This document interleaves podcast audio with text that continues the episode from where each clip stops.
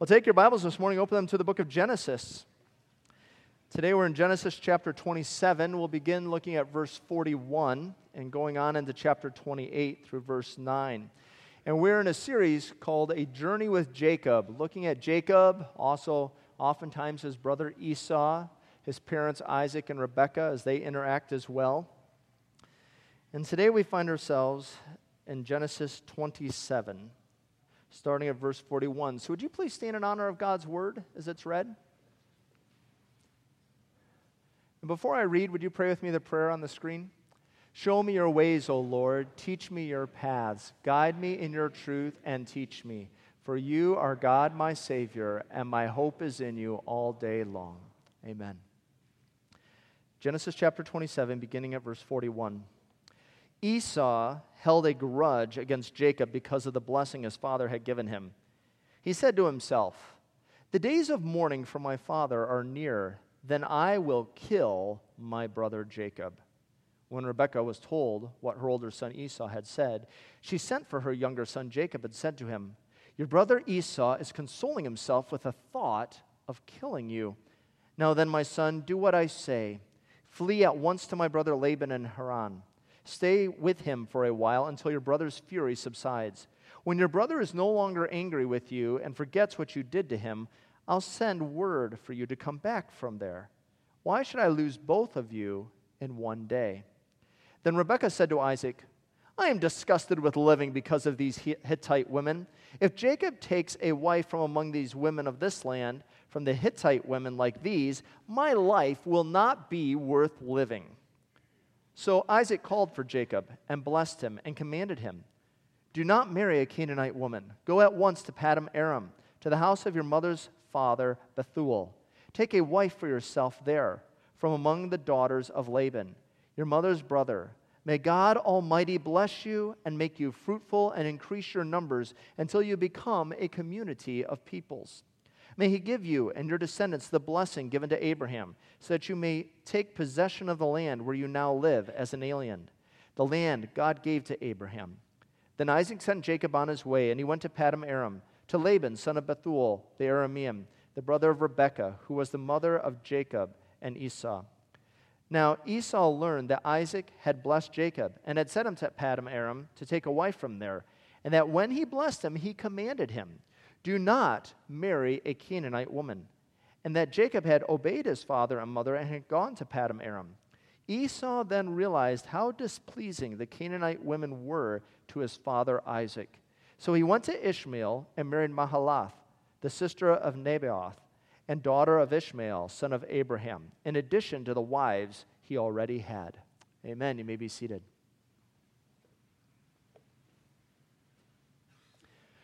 Matchmaker, matchmaker, make me a match. Find me a find, catch me a catch. Matchmaker, matchmaker, look through your book and make me a perfect match.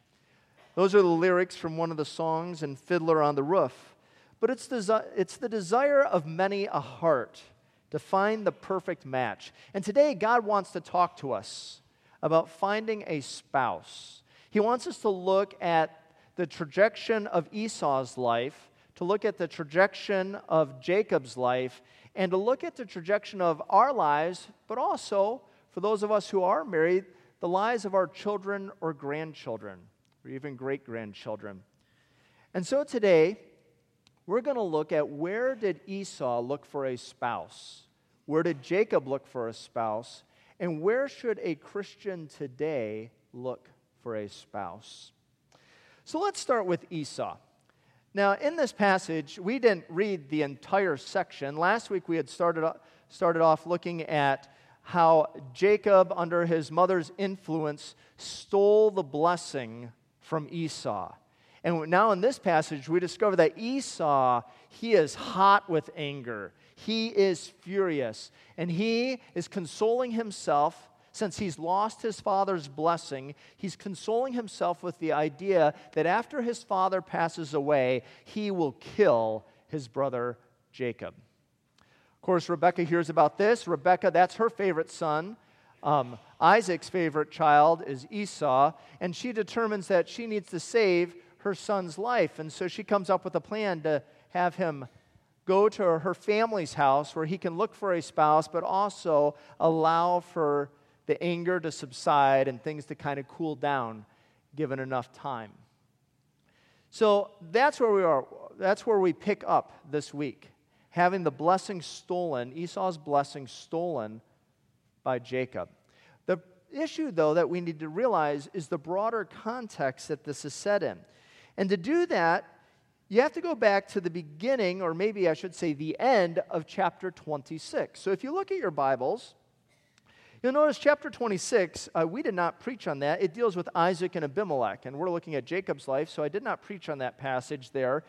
But it's interesting where the chapter break comes in. Because really, if, if I, I wasn't asked where the chapter should break, but if I were to put the chapter break, I would have put it at the end of chapter 26, right before verse 34, and I would have started chapter 27 there. Now realize, when they wrote the Bible, it was written without chapters and verses. The church added those years later to help us find our way around, so that way we could know what verses we were talking about. But let's look at verse 34 of chapter 26. It says, When Esau was 40 years old, he married Judith, daughter of Beeri the Hittite, and also Basemath, daughter of Elon the Hittite. They were a source of grief to Isaac and Rebekah. So here we have Esau's marriage. Did you notice that's before the stealing of the blessing and then Rebekah coming up with a plan for Jacob to flee? And did you notice where our passage ended today? So if you go to chapter 28, down to verse 6, it says, Now Esau learned that Isaac had blessed Jacob and had sent him to Paddan Aram to take a wife from there, and that when he blessed him, he commanded him, Do not marry a Canaanite woman.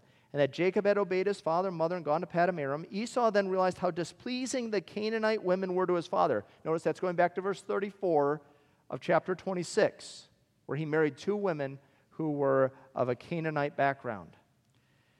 And so in verse 9 of chapter 28, it says So he went to Ishmael and married Mahalath, the sister of Nebaioth, the daughter of Ishmael, son of Abraham, in addition to the wives he already had. And what you don't realize without reading all of it together is that in this section, Esau's marriage is a bookend at one end of this section, and his marriages are the bookend at the other end of the section. And everything else happens in between. But it's Esau's marriages that function as the bookends. And so we discover that Esau, he's married. In fact, by the end of this passage, he has three wives. And you'll notice in Scripture, Scripture, you'll find polygamy in Scripture. You'll never find it um, encouraged, nor will you find it having positive consequences as a result of it. But it does exist in Scripture and in ancient times. And so the first question we want to ask is where does Esau look for a spouse? This person whose marriages are on both ends of the broader section. And I want you to see just two simple things. Esau, the first is this Esau looks outside of the family's blessing. He looks for a spouse outside of the family's blessing, his mom and dad's blessing. It reminds me of a story told by James Dobson. Dobson uh, tells a, a story about a young man who met a wonderful, beautiful, smart, intelligent young lady, and he was head over heels for her. And they started dating, and, and things were going well. And finally, he decided it's time to bring her home and introduce her to mom and dad because I think this might be the one. And so he brought her home, and lo and behold, mom hated her, could not stand her. And he thought, oh, this is not good. He said, well, how, what are we going to do? Come Christmas time, family birthdays, different get togethers, our family reunion in the summer, if mom can't stand her. And so he decided to, to break off the relationship and he stopped dating her. Eventually, he met another girl, started dating her, and he thought, you know, this girl, she's worth marrying. And so came time to bring her home, brought her home. Mom couldn't stand her either. She always could find something wrong with her. And he thought, this, is, this isn't going to work. So he broke that off. He met a third girl, started dating her. Came time to bring her home. Same thing happened. Three times in a row, didn't matter who he brought home, the girl wasn't good enough for his mom. Well, he broke off those, those three relationships. Eventually, he met a fourth girl, and he thought, This is perfect. He said, This girl is just like my mother. Said, she has the same sense of humor as my mother. She even kind of looks like my mother. She eats her food the same way as my mother eats it. She likes the same food my mother likes to eat. Said, she is just like my mom. They even have the same favorite TV shows. There is no way that my mom will not like this girl. And so the time came after several dates to bring her home and introduce her to his mom. And uh, she came home, introduced her, and lo and behold, he was right. His mom loved her. His dad hated her and couldn't stand her. so then he wasn't sure what to do. Well, what you discover in this passage is that Esau has found two women that his parents both dislike. He's found two women who they come from the larger category of being Canaanites, and they are a source of grief. If you go back to chapter 26, verse 35, it says, They were a source of grief to Isaac and to Rebekah. They were outside of his mom and dad's blessing. In fact, in chapter 27, verse 46, Rebecca puts it this way as she talks to Isaac. She says, I'm disgusted with living because of these Hittite women. And those are Esau's wives. They're Hittites, which is under the broader category of Canaanites. So you might hear me use either term. And in chapter 28, verse 8, Esau realizes how displeasing the Canaanite women were. And you'll notice in verse 8 there, it says to his father. He isn't worried about his mom. Remember, Esau plays the dad it's Jacob that plays the mom. So he's worried about dad, and he finds out that his wives are even displeasing to his father in verse 8. And what a displeasure they were. He is outside his parents' blessing. In fact, you could even go back farther than that. You could go back to his grandfather, Abraham. If you went back to chapter 24, verses 3 and 4, Abraham tells his chief servant when it's time for Isaac to find a spouse, he tells his chief servant, I want you to swear by the Lord, the God of heaven and the God of earth, that you will not get a wife for my son from the daughters of the Canaanites, among whom I am living, but will go to my country and my own relatives and get a wife from my son Isaac. It's interesting. You wonder, what do, what do mom and dad, what does grandpa have against the Canaanite women, or in this case more specifically, the Hittites, who are that particular group of Canaanite? What do they have against it? Do they not like their, their sense of humor? Is it something like maybe it's their dialect or uh, their accent they speak with? What do they not like? Now, realize, I think there's actually a spiritual reason why Abraham and Isaac find the Canaanite women so displeasing. And goes back to a verse in chapter 15, verse 16, where it says, In the fourth year, your descendants, this is to Abraham, this is the grandfather of Esau. In the fourth generation, your descendants will come back here to this promised land of Canaan, for the sin of the Amorites, which is another group of Canaanites, has not yet reached its full measure. Anyone who lives within the land of Canaan is a Canaanite. So one of those groups is the Amorites. And I read the, some of you have, Bible, you know, NIV or a different translation, but you have study Bibles with the little notes at the bottom. And I read the little note under that verse, and it describes the people that lived in Canaan. It says, just how sinful the Canaanite religious practices were is now known from archaeological artifacts and from their own epic literature. Discovered at Ras Shamra on the North Syrian coast, their worship was polytheistic. Remember, Abraham was called to worship one God included child sacrifice, idolatry, religious prostitution, and divination. Could it be that it is the religious, the pagan worship practices that make these Hittite women such a stench to Isaac and Rebekah? We don't know for sure, but what we do know is this that for whatever the reason, that Esau has chosen women outside of his parents' blessing and he's married two women outside of their blessing. But he also looks somewhere else for a spouse. Esau looks outside the covenant promise. So he looks outside his family's blessing. He also looks outside the covenant promise. Remember, a promise was made to Abraham that he would dwell in the land and have many descendants. That promise is repeated to his son, Isaac. And then we find here chapter 28, verse 9, it says, So he went to, do you see the next name there? who does Esau go to? When he finds out his first two wives are a stench to his parents and that they are a source of displeasure to them, so he says, "Okay, I'm going to get I'm to marry a third woman, and maybe this woman will make mom and dad happy." This woman comes from the family of whom? Ishmael. Now, no doubt, Ishmael is a son of Abraham, but Ishmael is not the child of promise.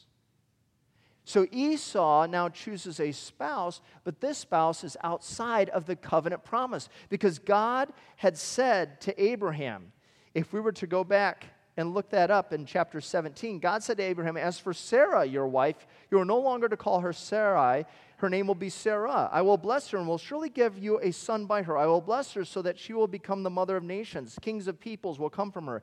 Abraham fell face down. He laughed and said to himself, Will a son be born to a man a hundred years old? Will Sarah bear a child at the age of 90? And Abraham said to God, If only Ishmael might live under your blessing. Then God said, Yes, but your wife Sarah will bear you a son, and you will call him Isaac. I will establish my covenant with him as an everlasting covenant for his descendants after him. Esau chooses his third wife outside of the covenant promise. He, it just, the promise seems to just totally miss him, goes over his head. He doesn't realize that his way of life is outside of God's ultimate promises. He sold his birthright two weeks ago. We looked at that. He's lost his blessing, and now he's looking for a spouse among the descendants of Ishmael. So he looks in two places outside the family's blessing, outside of the covenant promise. So let me ask you this where does Jacob look for a spouse? Where does Jacob look for a spouse? Now you'll notice this as we go down the story, you're going to find out, even though he might look in better places, um, he has problems in his marriage, as you will find. And so uh, it, there's not a guarantee that he's going to get everything right. But he does get two things right. You'll notice that Jacob looks within the family's blessing. He looks within his parents' blessing. In chapter 28, verses 1 and 2, it says this So Isaac called for Jacob and blessed him and commanded him, Do not marry a Canaanite woman. Go at once to Paddan to the house of your mother's father Bethuel. Take a wife for yourself there from among the daughters of Laban, your mother's brother. Go back to your mother's family, look for a spouse there. Avoid these Canaanite women and their wicked pagan practices. He seeks his father's blessing has both the support of his mother and his father. He looks within their blessing for a spouse. Secondly, Jacob looks within the covenant promise. It's by no accident that Isaac tells his son and repeats in shortened form the promise made to Abraham. He says to him, May God, in verse 3 of chapter 28, may God Almighty bless you and make you fruitful and increase your numbers until you become a community of peoples. May He give you and your descendants the blessing given to Abraham so that you may take possession of the land where you now live as an alien, the land God gave to Abraham. He was sending his son away, but with the hope that his son would come back and be a recipient of the covenant promise that was originally given to Abraham. And so Jacob is going to go look for a spouse. We'll read those stories later as we work through the passages. He's going to look for a spouse, but this time the spouse is within the family's blessing, the spouse was within the covenant promise that was given to Abraham.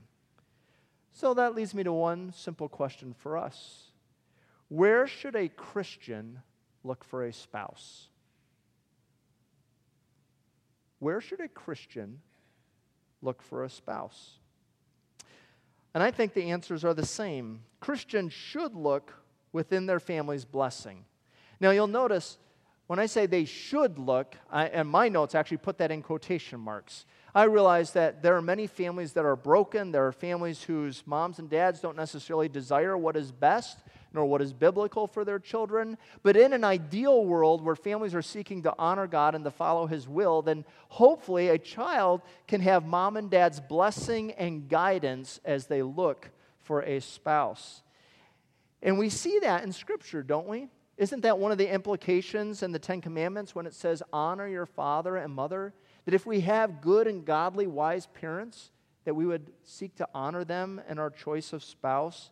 In the book of Proverbs, chapter 13, verse 13, it says, A wise son heeds his father's instruction, In Proverbs 23 22, it says, Listen to your father who gave you life, and do not despise your mother. If we have good, godly parents, then we should value their blessing and input in the choice of a spouse. Christians should look within their family's blessing. Of course, the second point is true as well. Christians must, now notice that different word. They should, because we live in a fallen world, not every parent will be helpful. Not every parent will seek their child's best. But Christians must look within the covenant promise. You might say, well, Pastor, what does that mean, the covenant promise? We have the covenant of promise in the Old Testament with Abraham. But as we come to the New Testament, it means that Christians are called in Scripture to look for a spouse to marry another Christian.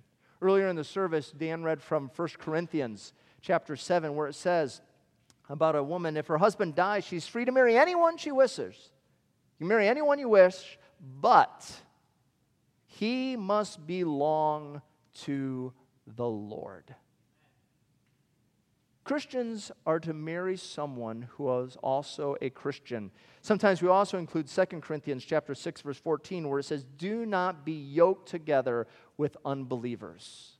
And that's really a broader passage talking about more than just marriage, but obviously it includes marriage. Now, let me just pause. Some of you are thinking, well, I'm married and my spouse isn't a believer. And you need to know that God, He actually speaks directly to that in 1 Corinthians and says, Love your spouse, cherish your spouse, and you can be a source of blessing to your spouse. And God can work through you and make His salvation known through you. So God is pleased for you to stay in that marriage. But if you're not married and you have the choice of who to marry, then God says, then you look for another Christian to marry. Look for someone else who is a Christian.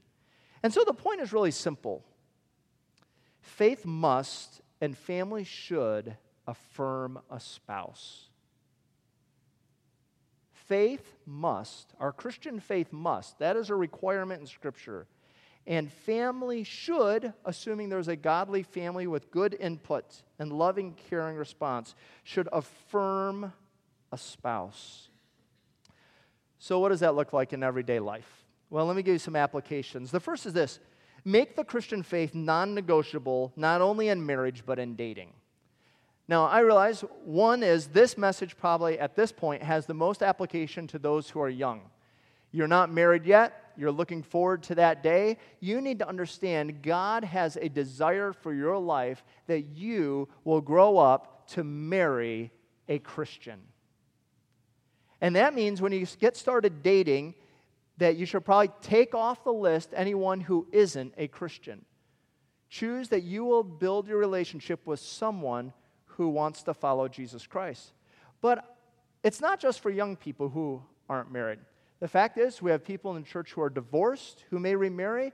We have people, I've, I have had people in my church over the years in ministry who are in their mid 80s, who they were widows or widowers, and they remarried.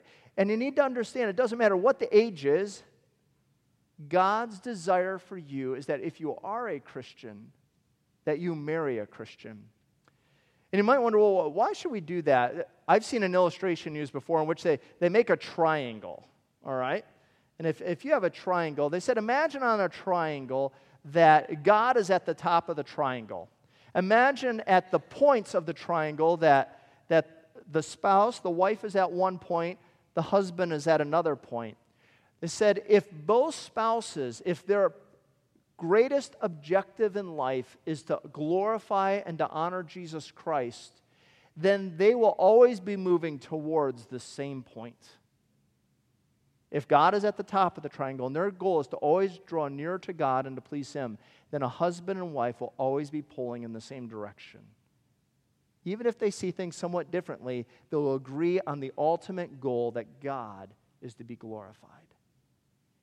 And so, I encourage you, and Scripture requires you to marry another Christian. So, in the Christian faith, it's non make it a non negotiable that you will marry but also date only Christians. Also, a way to apply it is to listen to the godly counsel, especially from parents. Now, I know sometimes we don't want to listen to what mom and dad say, and we think that we know better than them, but um, believe it or not, they've been down a road and they've seen more. And when, when you have good and godly parents, and they have a warning for you, or a caution, or they have just advice to give you, it's worth listening to that to hear what they have to say to listen to their wisdom because they may say things that you don't see. I can remember years ago when I was in high school, um, sitting in a class. In fact, I told you the story about a math teacher I had had um, several weeks ago when we were in the book of Hebrews. I told you about a math teacher I had had who um, sadly had chosen to, uh, to pursue a girl who had just graduated from the school, even though he was married and had a one year old child at home. And so he began um, pursuing this 18 year old woman and, and trying to get uh, to date her and leaving his wife and kids behind. I attended a Christian school. When that became known in public, he was dismissed instantly from the school and from his position there. And I'd shared with you several weeks ago, we were talking about one of those tough theological passages. I'd shared with, you how one of my classmates uh, was uh, reflecting on that situation and had said that this, this teacher uh, from her point of view, must have never been a Christian.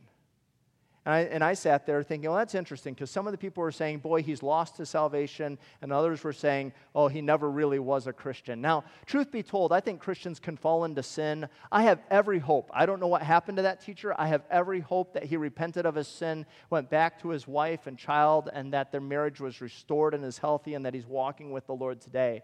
But as I thought about that experience, it reminded me of another comment made by my English teacher. My English teacher, one day in class, she said this in response to that. She said, You know what? She said, I always thought he was a shallow person. Those were her words. That he was a shallow person She said, I, as a staff, and she was telling the students, she probably shouldn't have been telling the students this, but there we were sitting in class. She said, as a staff, we get together and we have devotions in the morning, and we'll rotate who shares the devotion in the morning. And she said, I remember when he'd share devotions, I remember thinking, that's so shallow. There isn't any meat there of a deep walk with God. And she says, I remember, she said, my daughter grew up the, at the same time he grew up, and they both went off to the same university. And my daughter decided to go off with some dates with him. She said, I remember my daughter calling home and saying that they had broken off their relationship. And I remember saying to her, honey, that's a good decision because he's a shallow boy and you can find better than him. And I remember that sometimes we don't want to hear what mom and dad have to say. We can look at a situation and think, oh, I know better. And the truth is, when, when you fall in love and Cupid draws his arrow and strikes, sometimes clear headed thinking can go out the window.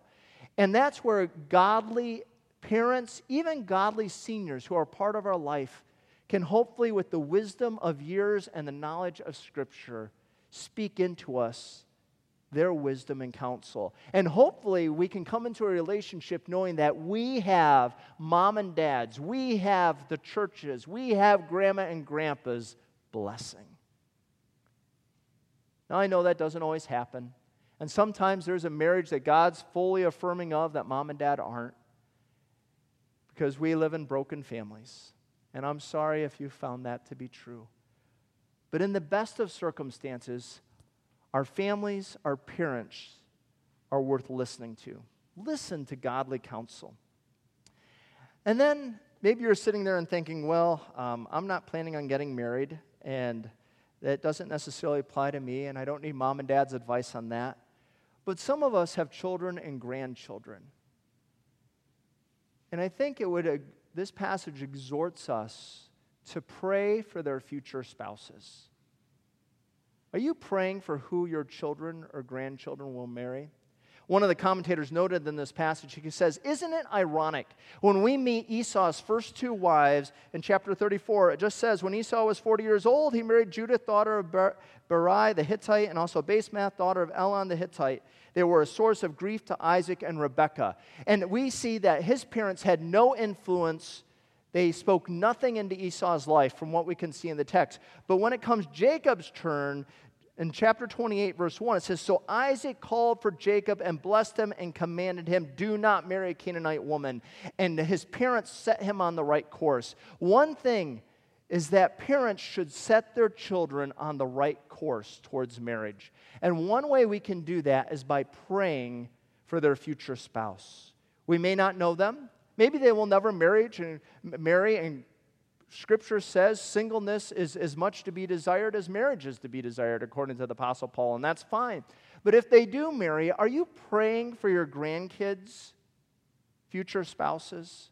Are you praying for your own kids, future husband or future wife? Are you praying for that person who one day you'll be sitting at a Christmas dinner and think, wow, this is that person? I've always wondered who they would be. And now here they are at the Christmas dinner table. Are you praying for them? I came across a story about Rhonda. Rhonda, when her son was born, her son Brandon, she had began praying for his future spouse. And as Brandon grew up, um, he loved music and loved to be in school plays and in church plays. And she remembers when he was in kindergarten that he was in a school play one day, and when the play was done, he, you could see him standing there and on the platform as all the kids were bowing and everybody's clapping, and he's looking for his mom. He says, Where's mom? Where's mom? And he finally found her. And so he started waving. And then he winked at her. And five year olds don't always wink real well. And so he's waving at her and he goes, and it's uh, a two eyed blink at that point. But that kind of became tradition. As he grew up, he was quite the musician. And so he'd have recitals, music recitals, and he'd be in other performances and things. And after every performance, he'd go out there and as he was little, he'd wave at mom. And as he got big enough and knew how to do it with one eye, he'd wink at mom. And she'd smile at him and wink back. And as he grew older and got into the high school years and continued to do recitals and to play and, and eventually played in bands and was in orchestras and different things, he would be up there, but he'd always find mom. He'd scan the audience, find mom, look at her. And he got old enough that he stopped waving. He kept his arms down his side, but he'd look at her and he'd smile and he'd wink. And mom always looked for that wink, and it was precious to her to hold on to that. She said it kind of broke her heart when he grew up and went off to college and moved to state, states away. And all of a sudden, she couldn't go to every performance ever, anymore. Every now and then, she could travel and see one. And if she was there and he knew that she had come to see the performance, that he might be in a school play, then uh, he would look for her. And during the performance, he would wink at her and smile. But most of the time, he had to perform without her. Well, while he was at school, as happens a lot of times in college, uh, he met a girl uh, that he liked, and they started dating. Her name was Jenny. And so he and Jenny, um, they were getting along, and they were talking about marriage, but he was graduating. She still had school, and he wasn't sure what to do. He had put out application, his resume and applied at different places, and he got hired to play with a Christian band out of Nashville. He was going to go on tour with them and needed to move to Nashville, and he realized it wasn't fair to Jenny to ask her to uproot herself and then move. And so he decided to call the relationship off. And so they broke off the relationship. He graduated, moved to Nashville, um, set up an apartment there, started touring with a Christian band, and um, was doing well. After about six months of touring, he decided to give Jenny a call and to see how she was doing. And he called, and, uh, and the phone call went wonderfully. And later he was telling his mom about it. He said, Mom, he said, I called Jenny, and she said, You did? She said, I wondered if you might call, him, call her again. She said, How'd the phone call go? And she, he said to her, said, Mom, whenever I talk to her, I feel like I'm home.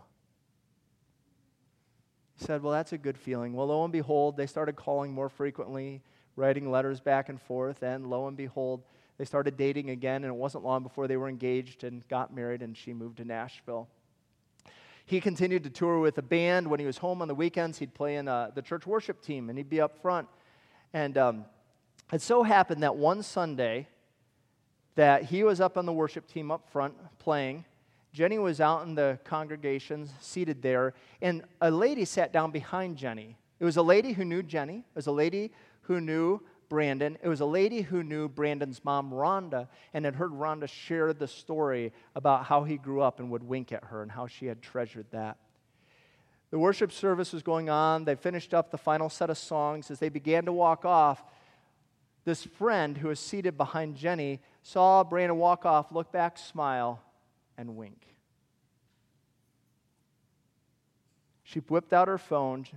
She texted Rhonda and said, He now winks at, at Jenny every single time. And Rhonda said, I pulled out my phone that Sunday morning to see who had texted, and I looked at my friend's text, and I saw that my son was now winking at his new bride. And she said, The tears started to fill my eyes. She said, It wasn't sadness, it wasn't that I had been replaced. She said, I realized God had answered every prayer I had prayed since he was little. To give my little Brandon a godly wife who would encourage him and love him and that he could cherish. And my heart was filled with joy. Some of us have kids and we have grandkids. Pray. Pray that God might give them a godly spouse, a healthy marriage and a firm foundation to build a marriage on. Because the passage is simple. It tells us that faith must and family should affirm a spouse. Will you bow your heads with me? Father in heaven, Lord, I pray. I pray for every person in our church, many of them young, but Lord, some are middle aged, some are seniors, and they will marry. And Lord, I pray that you will give them godly marriages, spouses who love you with all their heart, soul, mind, and strength. And Lord, that they will build a Christian home. And Lord, I pray that they might have the blessing of their families. And Lord, might they have the affirmation of Scripture to marry a godly woman or a godly man. Lord, I pray that this message today, that the young people here might tuck it away for the five years down the road or the 10 years down the road, maybe 15 years down the road. And may they know that the person to look for is in the community of faith. In Jesus' name we pray. And all God's people said, Amen. Will you stand as we sing our closing song?